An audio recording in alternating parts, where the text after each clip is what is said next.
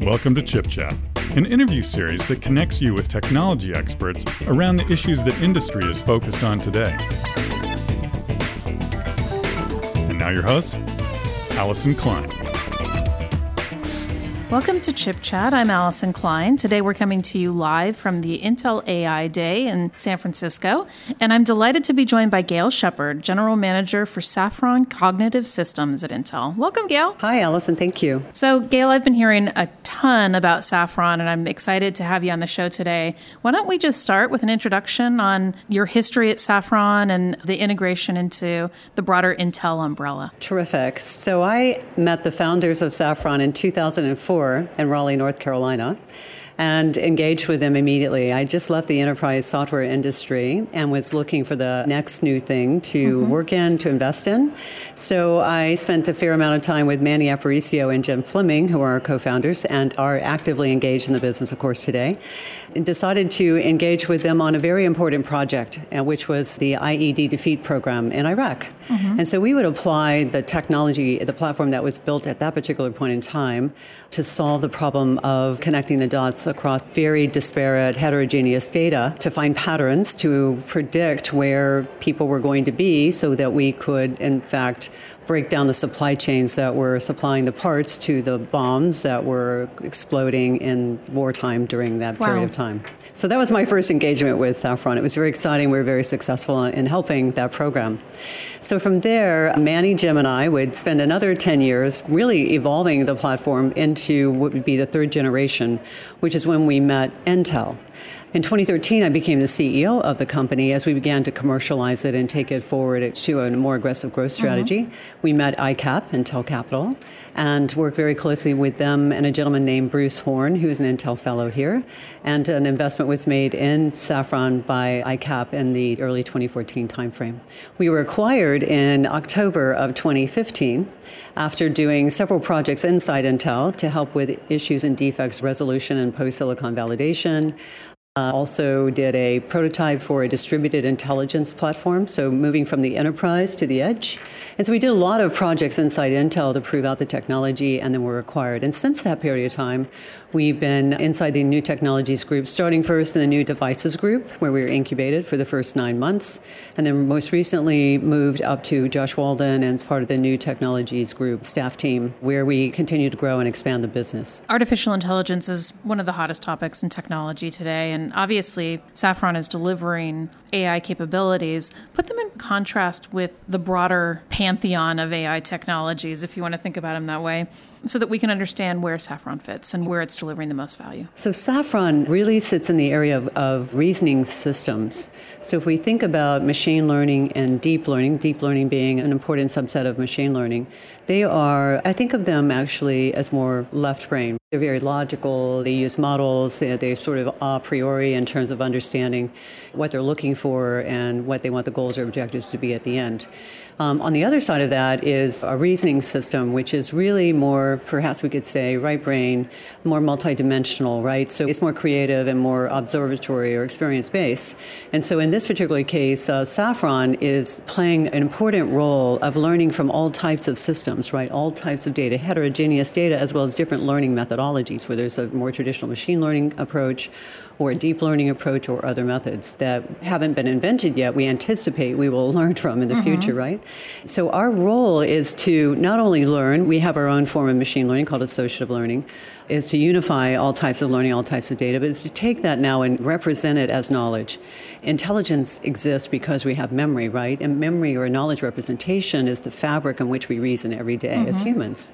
And so we've created a version of that, a machine version of that knowledge base that persists over time that has identified connection patterns, if you will, between people, places, events, outcomes, etc., mm-hmm. and it quickly allows us to reason by association or by similarity in order to understand the world around us as well as to anticipate the future. And so that's the conceptual foundation of what we do. We apply that to solve many problems in industry. Obviously, you've been through a major evolution from 2004 to today. 12 years history. Tell me about how Saffron technology has evolved during that time what are the key capabilities that you've been able to bring online most recently? And where do you see that evolving moving forward? Well, first would be scale and performance. This is a very disruptive, very different technology. So applying it to a variety of problems, which I did with Manny and Jim during that 10, 11 mm-hmm. year tenure, right? So we went across industry. We went into aerospace. We were in defense. We went into healthcare, genomics, the nuclear power industry, a variety of industries to prove out the technology's capabilities and also to learn how our technology would respond to these different data types.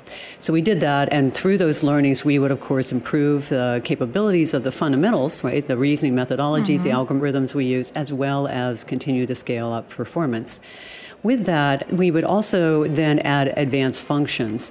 So, one of the things we do in our knowledge representation is we are a semantic and a statistical store. We have the semantic connections of associations from the data, but we also count the frequency of those associations, mm-hmm. and in context, it gives us relevance. But that's not enough. We need a closeness. In the context of a given outcome or situation, we also need to understand, you know, how close something is together. An example would be if you Google cowboy, you're going to see a high association with movie.